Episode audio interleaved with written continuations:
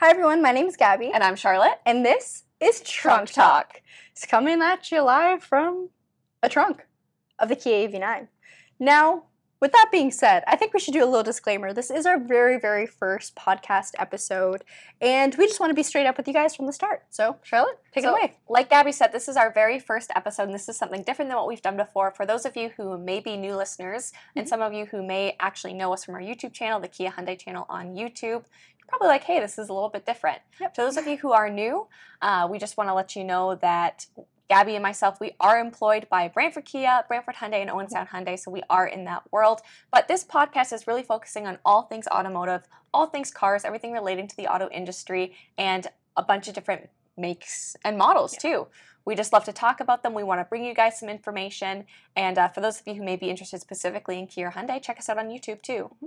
So for this podcast, it is going to be pre-recorded or recorded, so you can watch us in video format if you choose to do so. This is great for our current YouTube subscribers because you can still see us talk, you can see us laugh.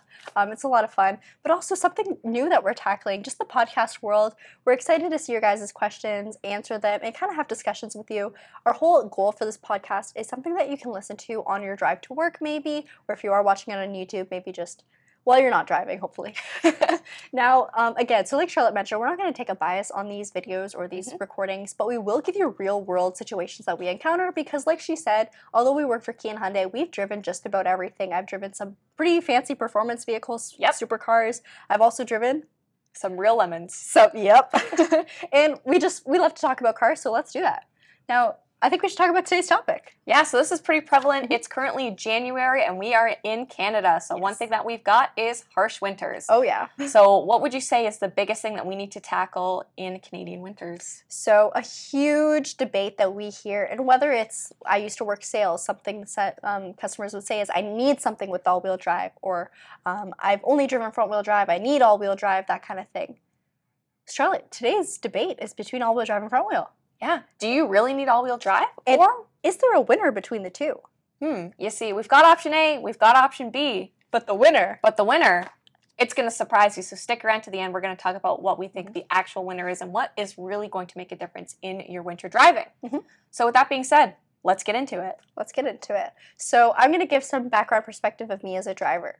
I'm on my third front-wheel drive compact sedan. So I've always driven low, small cars, not crazy horsepower. I know, pretty fun, right? But all these vehicles, they've all maintained that one thing in common. It's front-wheel drive, it's slow, and it's Canada. We get snow, lots of it sometimes, and sometimes we don't get any of it. It's a little crazy.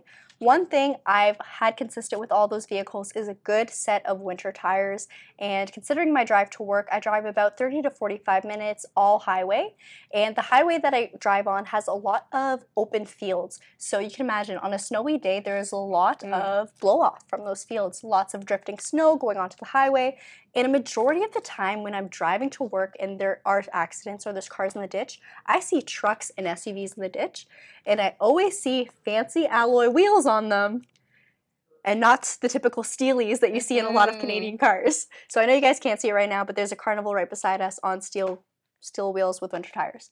And winter tires is the winner today, in my opinion. But Charlotte, let's talk about your driving. Yeah, so a little bit of context on what my daily drive is for as long as I've been in the auto industry, which has been several years now, is I have driven demos. So I've driven everything under the sun when it comes to winter driving. I have driven compact vehicles that are only front-wheel drive. I've driven them with winter tires, without winter tires. And now that I have kids, I'm entering into that phase where I'm pretty much driving an SUV as a daily drive. And that's what I've got right now. I'm currently driving a Sportage that's all-wheel drive, and I do have it equipped with winter tires. I've also driven SUVs that are all-wheel drive without winter tires, too. One thing, and I mentioned this to you earlier, and a great technician of ours told this to me when I was considering buying an all-wheel drive vehicle. Now, the price difference between the front-wheel drive vehicle I was debating and the all-wheel drive was quite drastic. Yeah. Honestly, that's the reality. All-wheel drive vehicles are typically more expensive, and of course, there's reasoning for that. And he said, you don't need all-wheel drive. And I said, what do you mean? I think it's time. Maybe I got the money. Let's upgrade to all-wheel drive.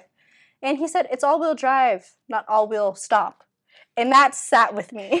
Because, again, All-wheel drive gets you going, and that is great for someone who maybe lives somewhere where the plowing's not good and yeah. you gotta get out of a snowbank or a little bit of hump of snow or slush, that kind of thing. Maybe if you're someone who lives in a very mountainy area, all-wheel drive, I would say, is probably a must for you. Mm-hmm. But someone like me who lives in a big city where the plowing is pretty on point, I've never run into a situation where I was limited by my front-wheel drive car. I do think front-wheel drive cars sometimes offer a little bit better stability when it comes to turning, mm-hmm. just because there is no improper use. I find a lot of people don't know how to use their all-wheel drive vehicle, and I'm hoping you can shed some light on that. Yeah, for sure. So like I said, I drive an all-wheel drive vehicle. Now my husband, he has a front-wheel drive vehicle, so we have both in our household, and I've driven both even last winter, even this winter, even though we don't have any snow right now. Yeah. My drive is I am actually one of those people who encounters the hump of snow that you have to get over every time. I live on a really narrow street, and people park on the street. So when the plow comes by, it all gets piled up in my driveway because everyone else after my house doesn't have a driveway. So when I say it's piled, it is piled. There's and I got a giver when I'm trying to get over that hump to get to work in the morning. So that is probably for me one of the biggest advantages of all-wheel drive, and I've done that again with and without snow tires. It's, you know, I've been able to get over that no problem. Now my husband, who works in Hamilton, you know, roughly 30, 40 kilometers away is his commute. At 5 in the morning, I've also had to get up and dig his car out. That way he can get over the hump. Yeah. So that's where you see a little bit of difference. But just yeah. like what Gabby was saying too, is all-wheel drive, it gets you moving. It doesn't necessarily get you stopping. Yeah. So there's also been, you know, of course, instances where you can lose a little bit of that control where people don't know how to utilize their all-wheel drive system and even the different components of their all-wheel drive system too. And we would love to hear your experiences if you're someone who has driven both vehicles, maybe only driven all-wheel drive, why you choose to continue on with that. Yeah. But yeah, I see like some of my family members live in areas that they don't have a paved driveway and mm-hmm. it's kind of a trek to get to their house. That you'll probably need all-wheel drive or even a 4x4, which again is something completely different. Let us know if you want an episode on 4x4. All right. I think I want to list a couple benefits of front-wheel drive yeah. vehicles just because there are quite a few.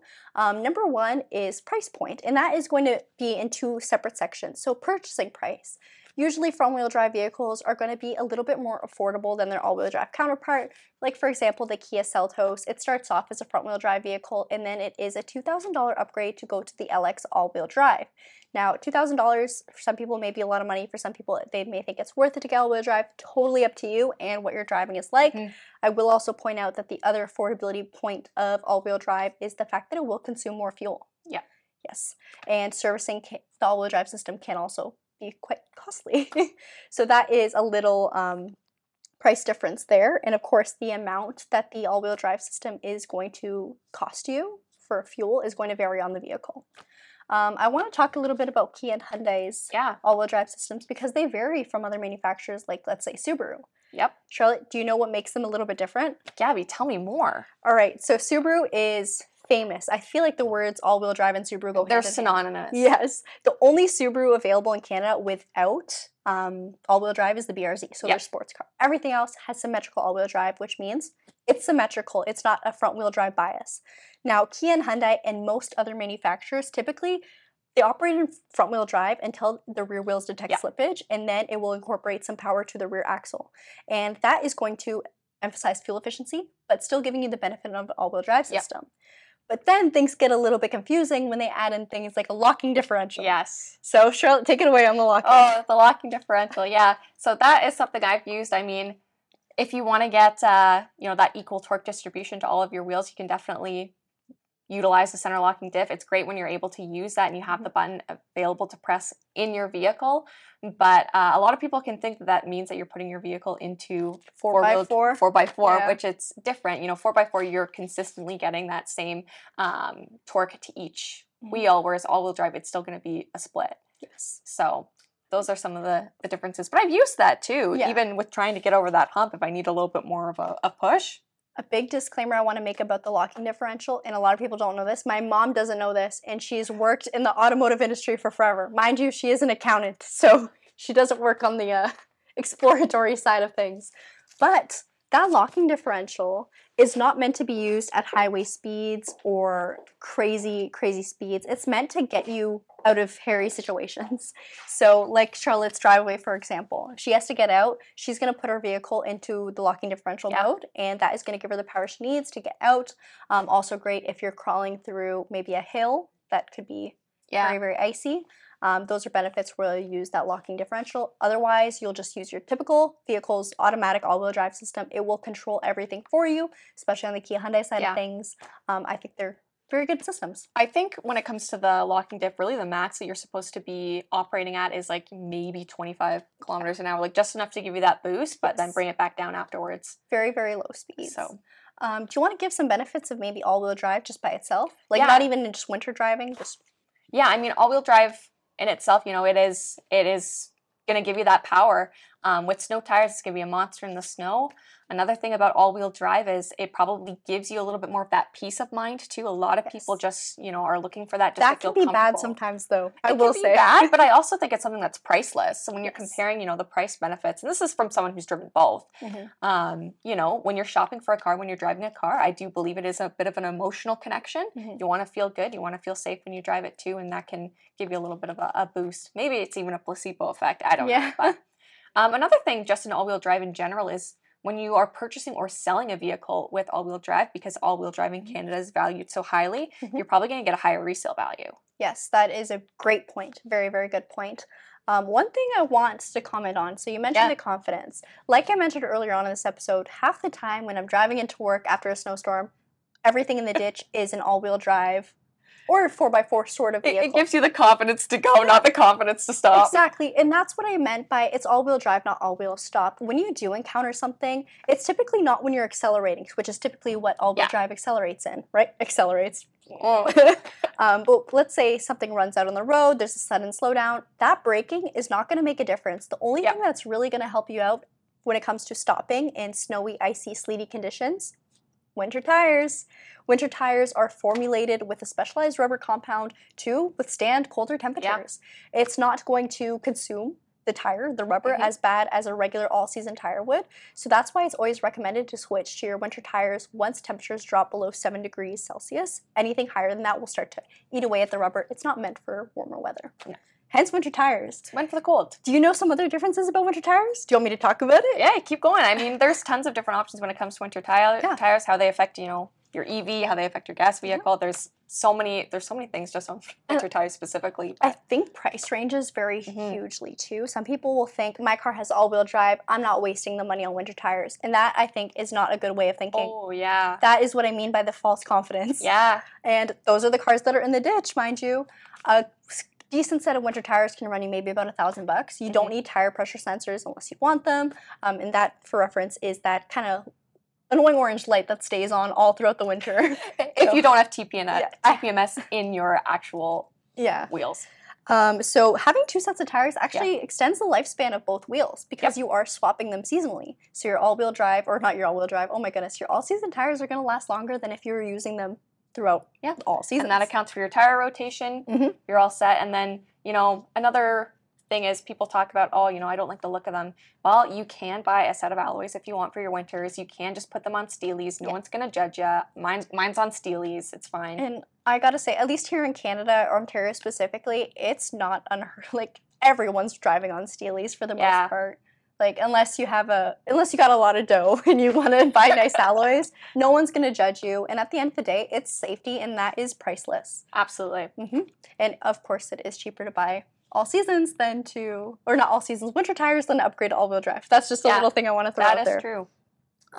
So another thing that makes winter tires a bit different is the tread pattern. So I mentioned the rubber compound, but the tread pattern is going to have a lot more splices and biting points. So that allows the tire to actually kind of dig into that snow and just harsh conditions to give you better grip.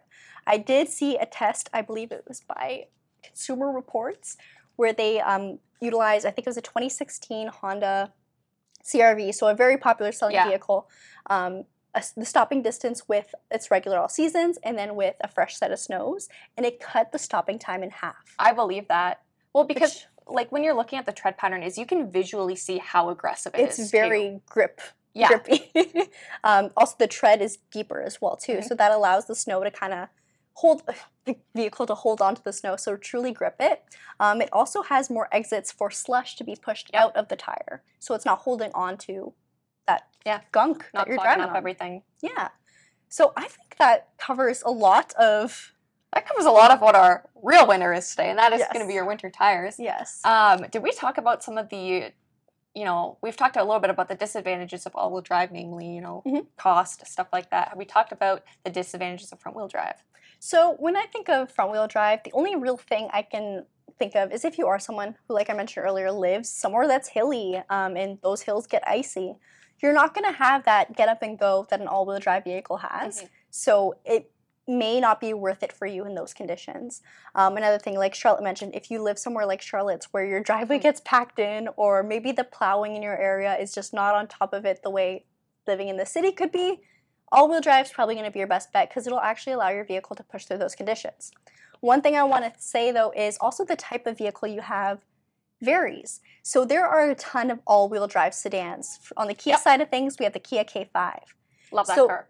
You think sedan, great fuel efficiency, all-wheel drive, you know, I'm good for the snow. Throw a set of winter tires on there and, you know, Bob's your uncle. But when we think sedans, they're low to the ground, and winter tires is not going to stop physics. So if you have very, very heavy, high snow, that car, although it has that extra power from the all-wheel drive system and the winter tires, it's not a bulldozer. It's not going to push through the snow. If those tires aren't on the ground and you're stuck in the middle, you ain't going nowhere. And that's where something like an SUV, which, again, extremely popular in Canada, comes in handy. You get that extra ground clearance that allows you to go over higher banks of snow. Yeah. And I don't recommend off-roading our cars. These are not 4x4. On the Kia or Hyundai side of things, they're not 4x4. They're not meant to, you know, go into dunes. And although we have done it in the Kia Telluride. Yes, it was a lot of fun, and it was very capable. But obviously, we want everyone to be safe, and that's where something with a bit more ride height does come in handy if you're someone with lots of divots. Maybe you live on a rocky road that you don't have a paved driveway. Hey. The biggest thing that you're going to want to take away from this is, what does your daily drive look like? What are the intentions behind buying your car? And this is the same for so many different factors when it comes to purchasing a new vehicle, driving somebody else's vehicle, everything along those lines is, how is it going to be used specifically for you? Because Gabby and I can talk about ourselves and our differences and the stuff that we've experienced. We love to do that. Yeah, we love to do that. Narcissists over here talking about ourselves. But really consider the factors and then just weigh them against each other. And ultimately, it is an emotional connection. Do with what your budget allows, and where you feel safe and confident driving that vehicle and have fun doing it. And the last takeaway, get winter tires. Get winter tires. Above all else, if you are not getting winter tires, come on. All-wheel drive is not an exception for winter tires. Yes. Come see us. We cannot be set up. We're not sponsored by any tire brand or anything like that, but we will help you find some tires if you want. And I think we're probably ending off today's episode. Yeah. We're still feeling it out how long we're going to make these, but again, we wanted it to be for a daily drive. I want to end it off with a fun fact, and this is not Kia or Hyundai related. Enlighten me. It's Lamborghini related, which we often cross-shop those. You know, when I'm looking at a Kia Forte, usually I am looking at some an Aventador or something like that, you know. They're very comparable. So let's talk about it. I'm going to write it or read it just because I wrote it down. Lamborghini introduced one of the first all-wheel drive supercars. Can you guess what it was? Ooh, what is that? It was the Countach. Sorry, guys, I'm sick. In the early 1980s, and it featured Lamborghini's vicious traction or VT system. I think that's very nicely named. I love it when, you know, companies use stuff like that as for naming vicious traction, like, do you want vicious traction? Absolutely. In my Kia Forte? With my Kia Forte with my winter tires? Yes. Call me winter tires, vicious traction. Yeah, that's my new name for winter tires. So I really hope you guys enjoyed this podcast episode. If you're watching on YouTube, don't forget to leave it a like. If you're watching it on... If you're listening to this, where you find your podcast. Yep. Please subscribe, rate this show. It means the world to us. We really appreciate it. If you want a little bit more content from Gabby and myself, check us out on YouTube at the Kia Hyundai channel. We have all different types of videos there, whether that be car reviews, whether it be tips and tricks, comparing EVs, everything along those lines. Yeah, we do everything. We love cars, and we love to talk about it, and hopefully you guys were able to take that from today's episode. Another thing I want to add in, of course, we didn't really have any questions for our podcast because this is our first one. Woo. We want to hear what you guys have to say, what you have questions about, so we will link or talk about our social media. You can find us at Brantford Kia on YouTube or the Kia Hyundai channel. That's also the link for our Instagram, Brantford Kia. You can also find me at Gabby_BrantfordKia. From there, you can feel free to DM us, ask us questions, and we'll be sure to include them in our next podcast episode. Well, until then, thank you guys so much for joining us in the trunk and for trunk talking with us. All right. See you next time. Bye.